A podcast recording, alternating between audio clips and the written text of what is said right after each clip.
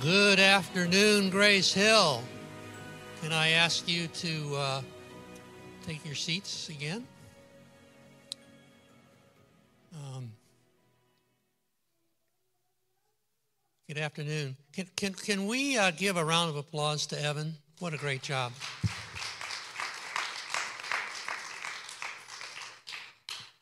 Um, you know, we were asked to read this scripture this morning. Um, you know, when you first come to Christ, you, you have a, a, favorite scripture or something that, that's really what you might call your life verse.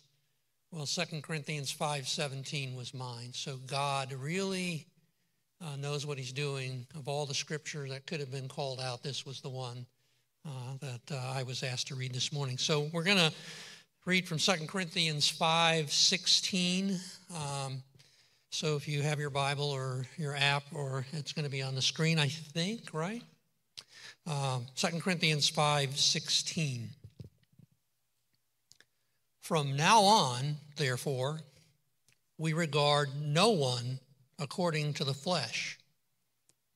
Even though we once regarded Christ according to the flesh, we regard him thus no longer. Therefore, if anyone is in Christ, he is a new creation. The old has passed away. Behold, the new has come. All this is from God, who through Christ reconciled us to himself and gave us the ministry of reconciliation. That is, in Christ, God was reconciling the world to himself, not counting their trespasses against them, and entrusting us to the message of reconciliation. Therefore, we are ambassadors for Christ, God making his appeal through us. We implore you on behalf of Christ be reconciled to God. For our sake, he made him to be sin who knew no sin, so that in him we might become the righteousness of God. My brothers and sisters, that is really good news. Let's pray.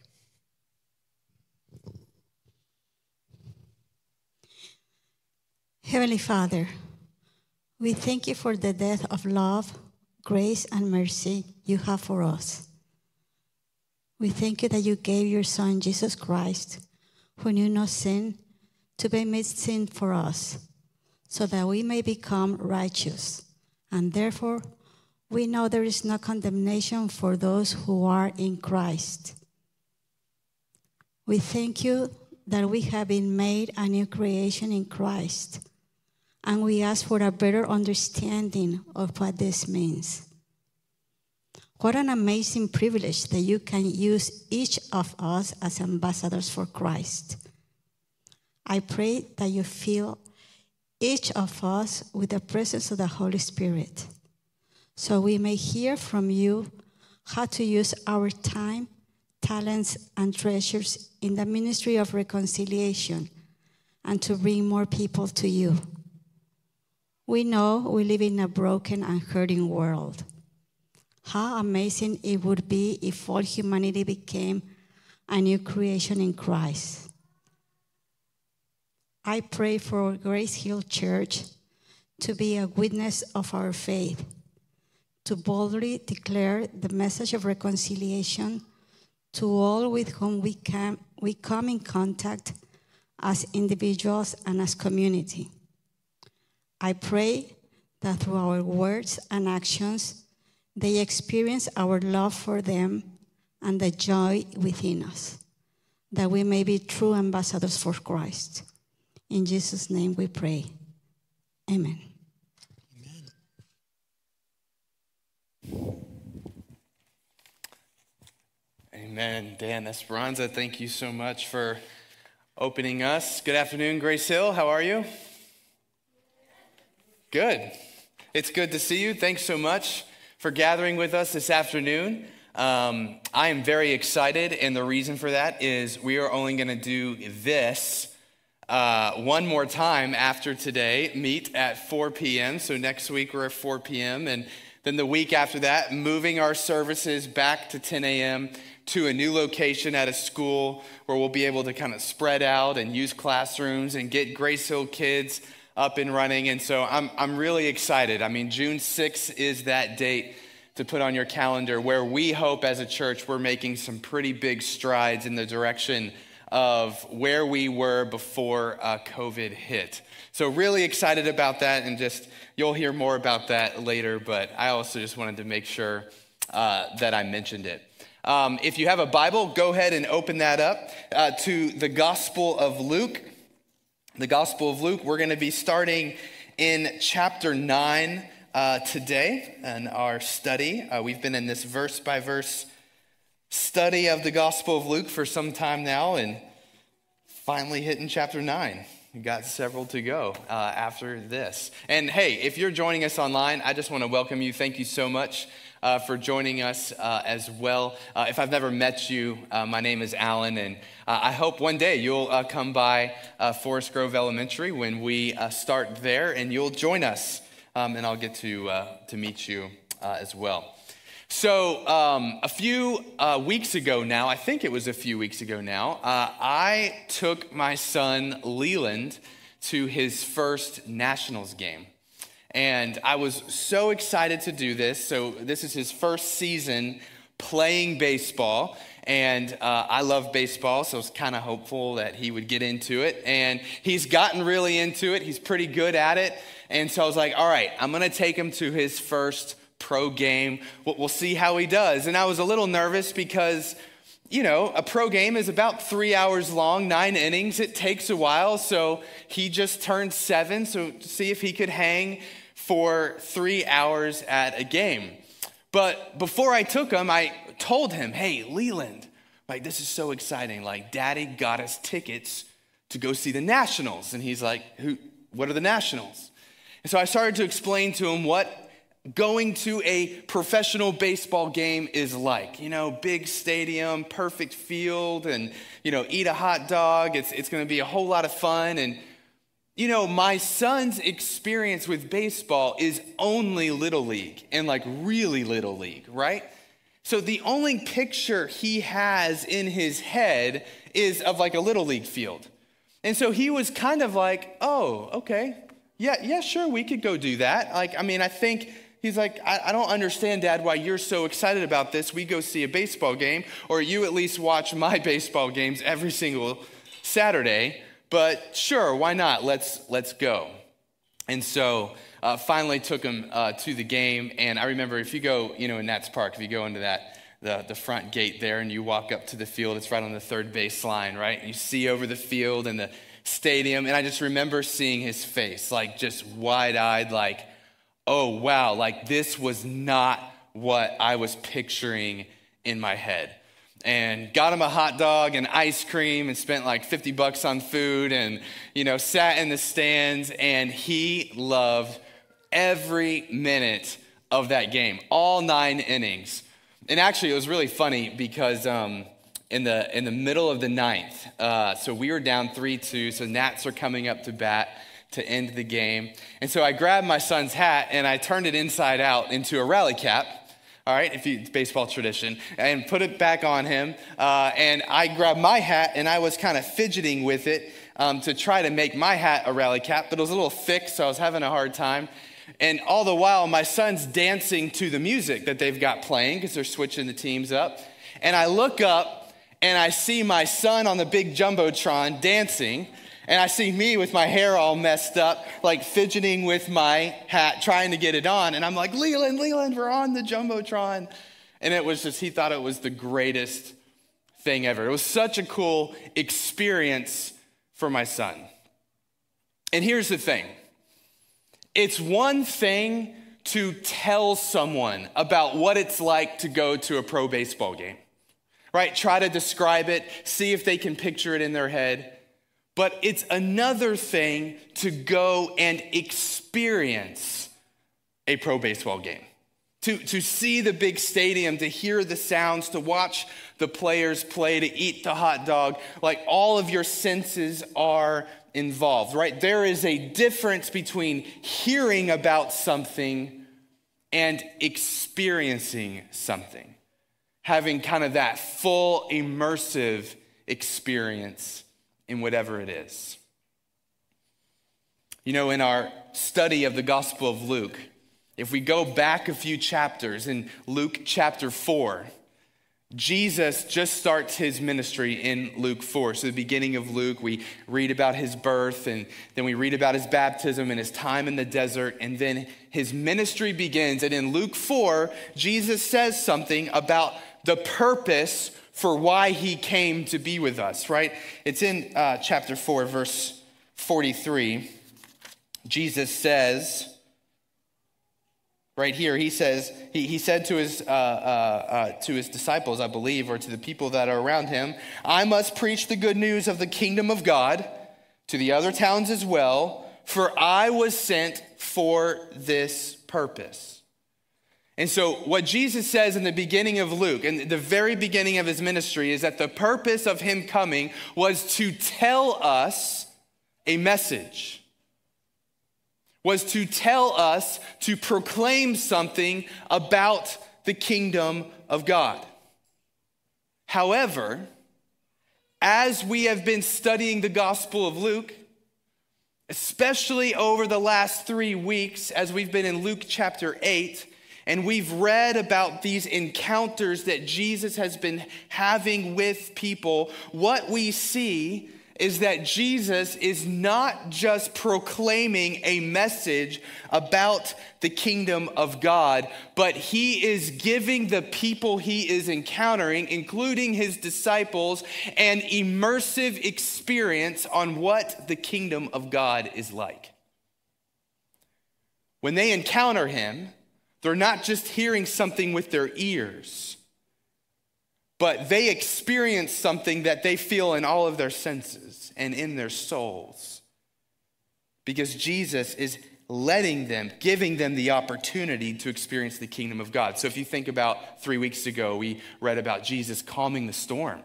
So imagine being the disciples in the boat. The boat is rocking. You're fearing for your life. And you've heard Jesus say, He is the King of the universe. And He's explained this to you before with His mouth. But then you experience Him calming the storm. Oh, that's different. That's not just an idea, that just happened. Or two weeks ago, Jesus uh, encountered the man with all the demons, right? And drove them all out. And you have this man who's literally gripped by evil. And the disciples had heard Jesus describe the kingdom of God as a place where there is no evil. And so it's one thing to hear that, and then it's another thing to see Jesus literally release that grip of evil and drive it away. Or last week, Jesus encountered Jairus, whose 12 year old daughter died. And Jesus' disciples have heard Jesus talk about it in the kingdom, there is no death. So it's one thing to hear it, but it's another thing to see Jesus raise her from the dead, or the woman who was bleeding for 12 years. It's one thing to hear that there's no sickness or pain or suffering in the kingdom, but it's another thing to feel your body be released of that suffering. You know, in the Gospel of Luke, as we've been studying it, one of the things that's been so apparent, and that is this Jesus is a man of compassion, a God of compassion. We studied this in Luke chapter 7. When he sees people who have a need, he's moved with compassion. And the Greek word, if you remember what this when we studied it weeks ago, the Greek word for that, compassion in Luke 7, literally means like a lurching of your bowels. Like Jesus sees someone with a need, and literally he gets those butterflies in his stomach, and he is compelled to move towards them and do something for them. Like bodily compelled, almost like it's an instinct. I do it before I even think. And we've read that Jesus is a person of compassion. And so his purpose is to proclaim the kingdom of God, the good news of the gospel. But what we also see is that Jesus also gives the people he encounters the experience of the kingdom too. And so as we start Luke chapter 9 today, we're going to read Jesus send his disciples out to go and do what they have already seen Jesus do. Jesus is going to send his disciples out and he's going to say this I want you to go proclaim the kingdom, but, but, you're also going to go give people the experience of the kingdom. I want you to move towards people with compassion and also have a message to deliver. So I want us to read this Luke chapter 9, verses 1 to 17. I'm going to read 17 verses, good amount today. I think we're going to see this theme here. Read this with me. So, Luke chapter 9, starting in verse 1, says this And Jesus called the 12 together, look at this, and gave them power and authority over all demons and to cure diseases. And he sent them out Look at this to proclaim the kingdom of God, there's the message, and to heal, to give them the experience. And he said to them, Take nothing for your journey, no staff, nor bag, nor bread, nor money, and do not have two tunics. And whatever house you enter, stay there, and from there depart. And wherever they do not receive you, when you leave the town, shake off the dust from your feet as a testimony against them. And they departed and went through the villages, preaching the gospel and healing everywhere. I love the next verse. Now, Herod the Tetrarch, this is the Roman client king, this is Herod Antipas over the area of Galilee. Now, Herod the Tetrarch heard about all that was happening and he was perplexed. Because it was said by some that John had been raised from the dead, John the Baptist. By some that Elijah had appeared, and by others that one of the prophets of old had risen. Herod said, Well, John I beheaded, but who is this about whom I hear such things? And he sought to see him, to see Jesus. Verse 10 On their return from their journey, being sent out to go preach the good news of the kingdom and to heal, on their return, the apostles told him all that they had done. So they're coming back and they're telling Jesus, like, Jesus is crazy. Like, there was this guy and he couldn't walk, and then I prayed and then he could walk. And I mean, they're just, they're, they're sharing the testimonies, right? And he took them and withdrew apart to a town called Bethsaida. When the crowds learned it, they followed him and he welcomed them, look at this, and spoke to them of the kingdom of God. There's your message, and cured those who had need of healing.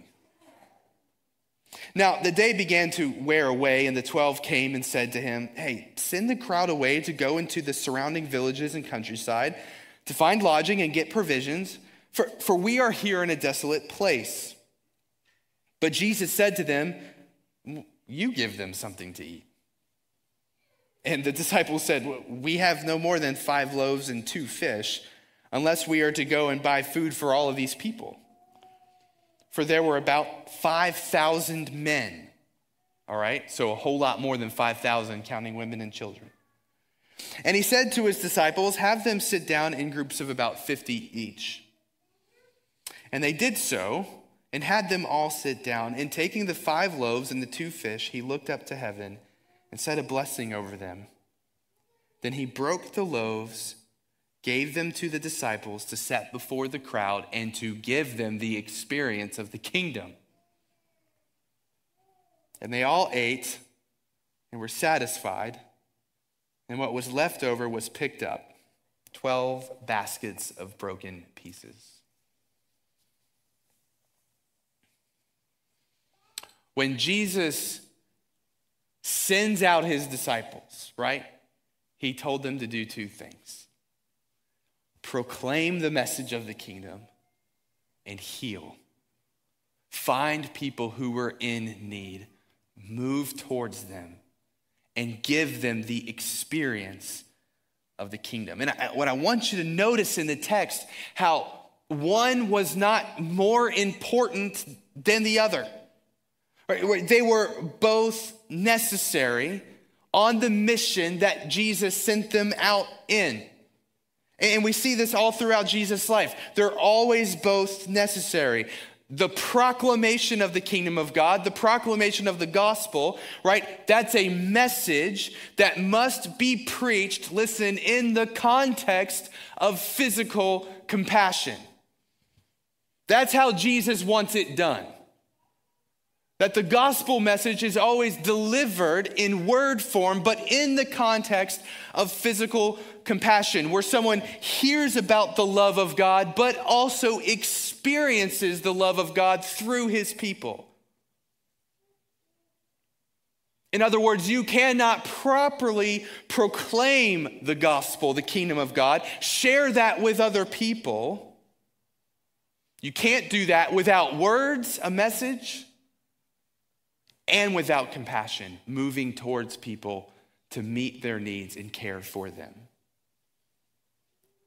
You know, and I think if you observe the church today, uh, we have different groups within the church, Big C Church, right? Big C Church, the, these different groups, segments of the church that want to major on one of these at the expense of the other. Right, so I think churches that lean more, you could put the label on it. Labels aren't helpful nowadays, but you could put the label on it liberal. Churches that lean more liberal in their theology and in their practice, that they what they tend to want to do is be more fluid on the message. Okay, we can compromise a little there because that's going to allow us to be more compassionate towards people. But the problem with that is that the gospel is not a fluid message, right? The gospel is not something that we can take parts of it and leave parts of it. No, it is a truth given to us by God that we have been sent out to proclaim. And the thing with the gospel is this is that the gospel can be difficult to hear which is why some people want to downplay it so that they can increase their compassion. They believe that they can be more compassionate if they're a little bit more fluid on the message. But the gospel can be difficult to hear because the gospel of Jesus Christ says this that every single one of us and every human on this planet are creations of God, image bearers of God, but we have rebelled against God. We have rejected his word. We have said, I don't want to live according to your ways. I don't see you as good. I want to live according to my way. I am somehow more wise and able to run my life more than you are, God. And that reality has caused us to be separated from God. Actually, the Bible says, and again, hard to hear, under the wrath of God. But we also have a God who's compassionate, who, when he sees people in that state, something happens inside of him and he moves towards them with grace and love because he desires for them to be saved. And so he sends his son Jesus, right? To save us from this predicament that we're in, to save us from our own sin, to go to the cross, forgive us of our sin, be raised to new life, to give us new life. And if we put our faith in Jesus, then we are now reconciled to God. We no longer are under the wrath of God. That's the gospel message, but we first have to start with the reality that we are under the wrath of God and we need to be saved, which is a hard message to deliver. If you look in Luke chapter 9, verse 5, it's interesting. Jesus says, And wherever they do not receive you, when you leave that town, shake off the dust from your feet as a testimony against them. So hold on, let's play this out. All right? Play this out for a second. Jesus gave them the ability to heal and to cast out demons and to cure diseases. So, what, what I'm reading is that these guys went into houses where there were sick and suffering people, and they healed in the name of Jesus. but they were still rejected. They were still told to get out. They weren't received. Why? Like, how does that happen? How does someone go into your house, do this, and you go, nope, I still want you to leave? Because they were also declaring a message. And the message was not received, right? Romans 10 17 says this that we build faith. We get faith through hearing. We have to hear the message of the gospel but always in the context of physical compassion. So if we go to the other side of things, right? So we, we talked about, well, the liberal church, they want to major on compassion, but they want to compromise on the message. Well, hey, I think if we go to some of the other side, to the evangelical church, I grew up as an evangelical. I consider myself an evangelical today and our church an evangelical church, although the word evangelical has gotten a little muddy. If we look at that church, I think one thing that's happened within the church is we've wanted to major on the message, the delivery of the message, but compromise a little bit on our compassion. And say, hey, we want to be super clear in our gospel presentation, but when it comes to compassion and care for people, what I feel has happened, it's been reduced to kind of a strategy to get people in the door so we can have an audience for our message. And I think what happens when we do that, when we're not actively loving people, moving with compassion towards people, meeting people's needs, not just for the purpose of getting their ear, but out of love and generosity towards them. I think what happens is, is that we, we get opportunities to share the message. And what happens is we help people mentally assent to something. Maybe they go, okay, I'll accept this message of the gospel. So they believe it up here in their head, but they don't believe it in their bones. You know, it'd be like if I were uh, to tell my wife, I love you, I'm interested in you. I'm interested in the things that you're interested in. You know, when I get home at the end of the day, I want to hear all about your day. I could say those things. But if my wife's experience is that I'm not interested, I don't ask her about her day, I'm not really affectionate towards her. I don't seem interested in the things that she's interested in. If that's her experience, it doesn't matter if I said it. She's always going to fall back on her experience to decide what is true and what is not true. And it is the same thing with the gospel message. So sometimes I also fear on this side, what's occurred is evangelism has kind of turned into like a timeshare pitch, right? Like, I'm gonna take care of you. Like, come on, let me give you two nights in the, in the resort. I'm going to give you a nice meal, but here's the catch you got to suffer through two hours of my pitch. And maybe I sell you. Maybe I do. But then you always regret it afterwards. And so, care for people, moving towards people with compassion, has become something of a way of just getting them in the door instead of something that we see as being equal with the proclamation of our message to move people towards compassion. So, in our text, if you go to when Jesus feeds the 5,000, I find this really interesting. You know, so Jesus, this, this crowd gathers around them. It says in verse 11 that they were speaking of the kingdom of God to them. But then the disciples, right? It's kind of like, all right, the day is over, ministry time is over. Now, the disciples are like, hey, Jesus, go send the people back to the towns. It's late. They need to go find something to eat. They need to go find a place to sleep. Go send them off. And Jesus is like, hold on. The day's not over. Ministry's not over. Yeah, maybe we're done proclaiming the kingdom for the day, but now go feed them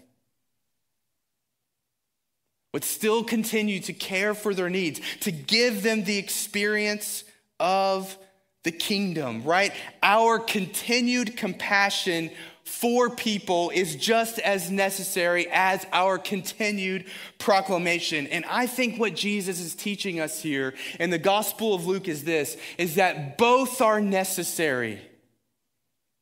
That one is not more important than the other in order to properly proclaim the kingdom of God to our community, to our neighbors, right? They both must be included. You could put it this way a clear presentation of the gospel without compassion is unclear.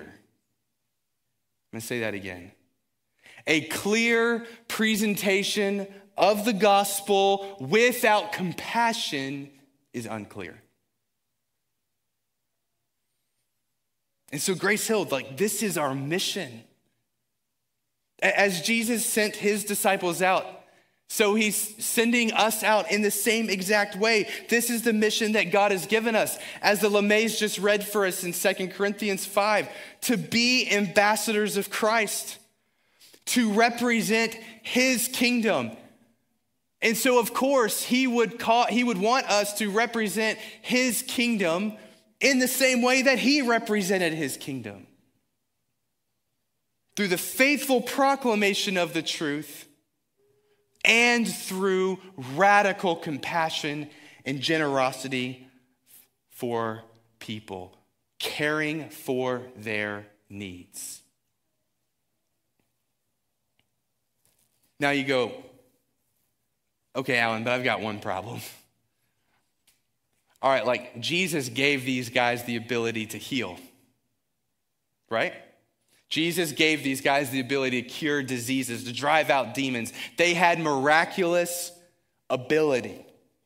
And so, of course, they're going to go off and they're going to find people and they're going to go, uh, you know, care for their needs. They're going to heal them and then they're going to proclaim the gospel. And that's what Jesus did. Jesus himself had the ability to do all of these things. We don't have the ability to do those types of things today, or at least in the normative way that we see it here in Scripture.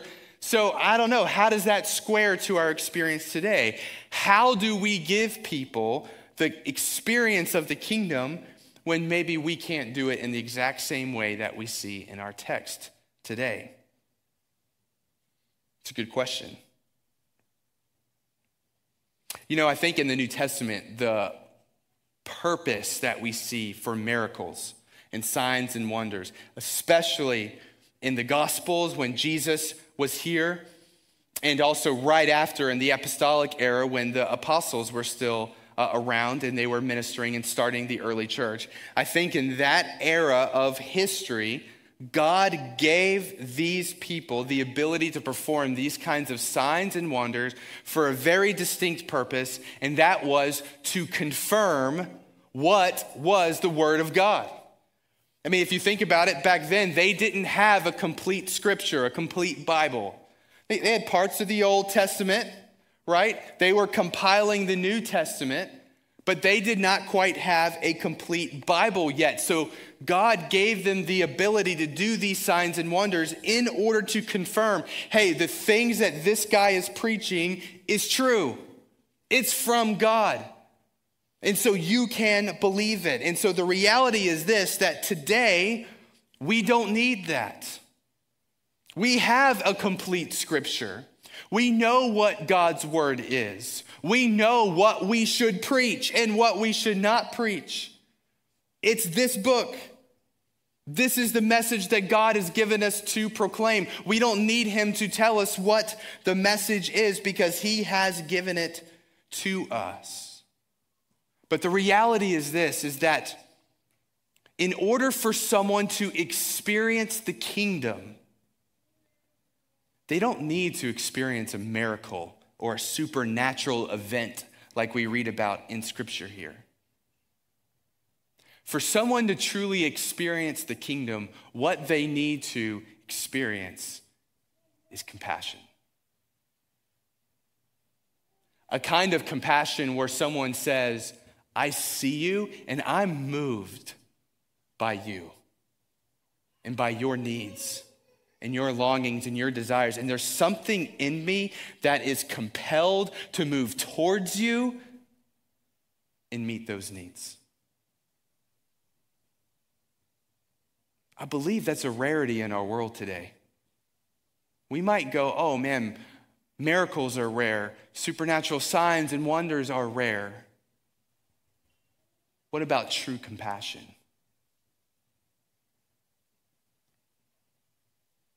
You know, we can give people the experience of the kingdom of God most profoundly through seeing them, focusing on them, and moving towards them with compassion. People don't want to see signs and wonders, they want to be seen. And so it's simple. No, we don't have the, the, the, miraculous ability that these guys had, but we do have the ability to proclaim the word of God because we have been given it and to move towards people with compassion. Because it's then that we're properly representing God, that we're being his ambassadors of his kingdom.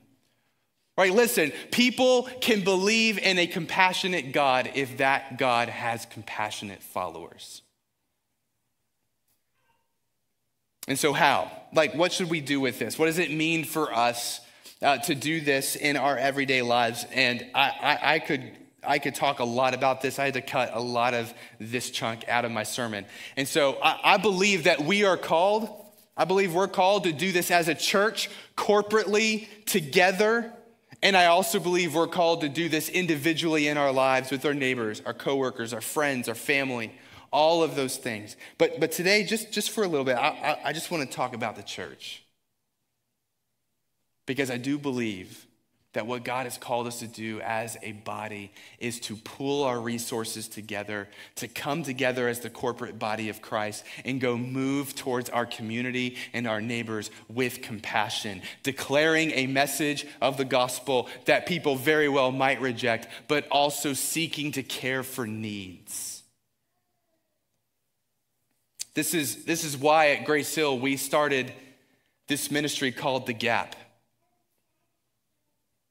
You know, one of the things we've discovered over the years is that, you know, many of us in this room, we have a lot of support system. We have a lot of people in our life that if things were to get really hard, financial hardship or whatever it is, we've got people who would come around us and help us, hold us up, help us to get through that hard season. But we've also discovered there's a lot of people in our community who don't have that support system. There's absolutely nothing. And so when things get hard, financial hardship, medical hardship, violence, abuse, things like that, there's no one to help them stand. Yeah, they try to rely on the government. The government can't really do much.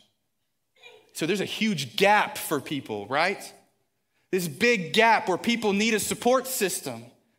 And so we've been dreaming about this ministry. What would it look like for us as a church to pool our resources and to go, hey, we as the body of Christ, because we've been loved so compassionately and generously by God, we want to go love people like that compassionately and generously and stand in the gap. And so we're dreaming this up, and check this out, then we get contacted by Fairfax County. Fairfax County says, Hey, we want to ask if you would do something. Would you help us take care of families who don't have a support system? No lie. They call us. There's one other church, a church that we're partnering with, City Light over in Falls Church, that's doing this too. They're doing a pilot program with us. What they're doing is they're feeding us families who have need, no support system. They're teetering on the edge. And They need someone to stand in the gap. And they said, Can we just start giving you families? And would you guys do that? And we're like, Yes. And so we've started to roll that out. And y'all, it's been messy. We don't have all the logistics figured out. But the county said, Will you do this? And we said, Yes, we will. We'll figure it out as we go. But it's an opportunity for us as a church, right, to move towards our community and our neighbors with radical compassion and generosity. And yes, proclaim the message of the kingdom with our lips and at the same time love people in such a way where they're now experiencing the kingdom. Y'all, I saw this this weekend. Late Thursday night, I hope it's okay I say this. Late Thursday night, I get a phone call from Laura Kane, who leads Young Lives. Hey, I'm on my way. I have one of my girls is in a violent situation right now and she needs to get out. And I said, Okay, you're going. Uh, who's with you? No one. You're by yourself. Yes. All right, stop. I'm coming too. I jump in my car, I go there too. Call the police, get them involved. We go in, we get this girl out.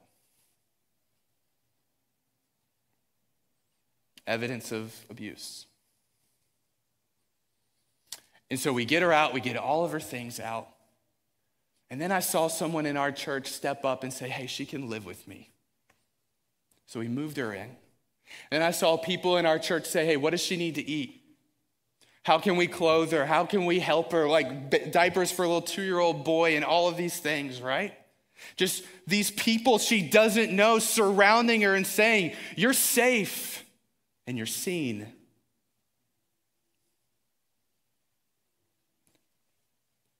This girl is hearing about the kingdom and about the gospel from people in our church, from people involved in your life. She's hearing the message. She's hearing it. But even more profoundly, she is experiencing it. It's not just words, it's God's people saying, This is real. And that's why we're here for you.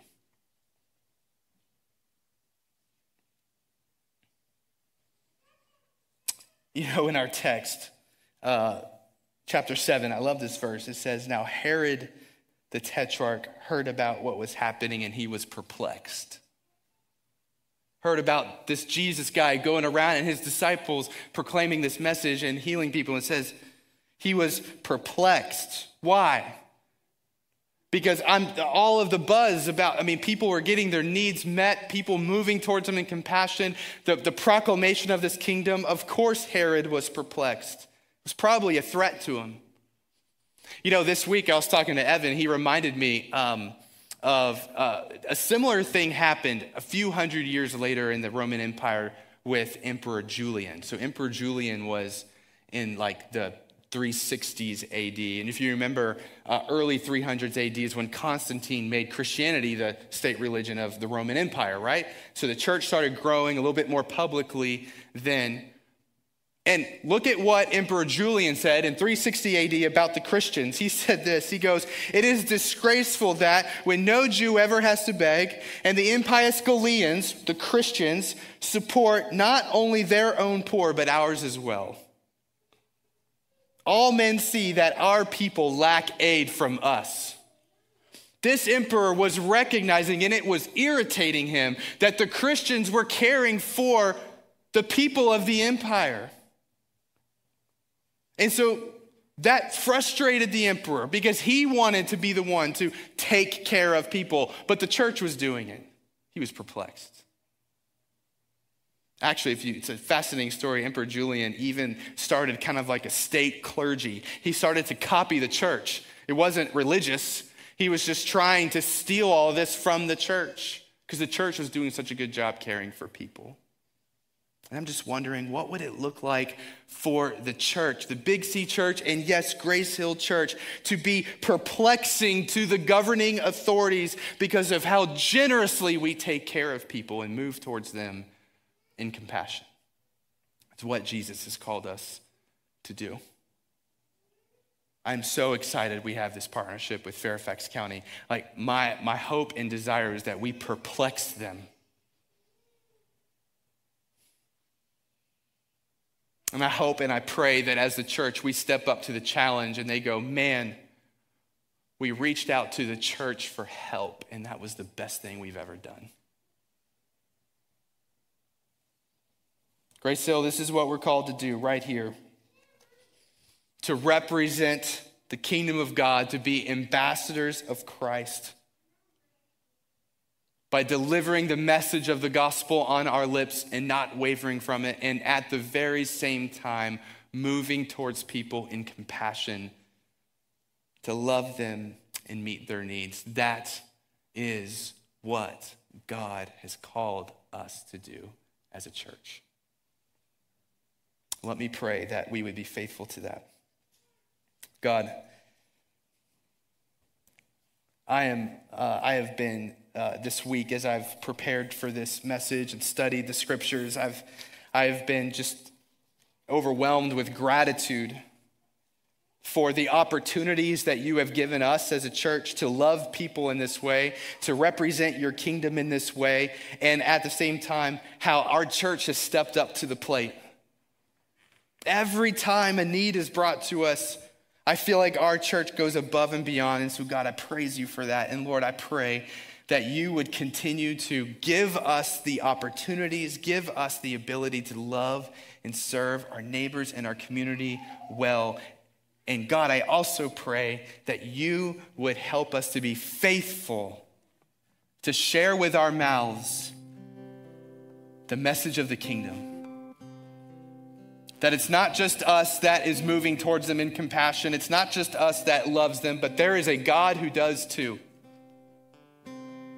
A God that is moved towards them in compassion in and through Jesus. So, God, help us to be faithful to introduce the people that we get to serve to Jesus as well. And Lord, we pray that you would bring many to Christ through your church being true ambassadors of Christ.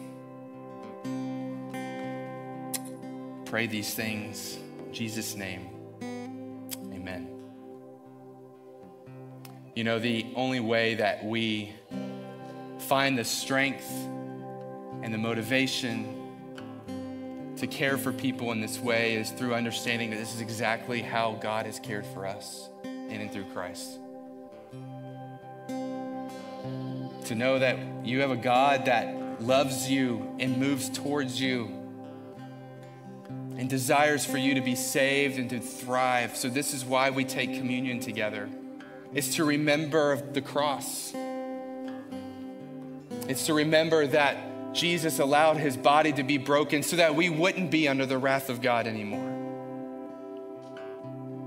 And he allowed his blood to be shed so that we would be cleansed of all unrighteousness and be declared righteous.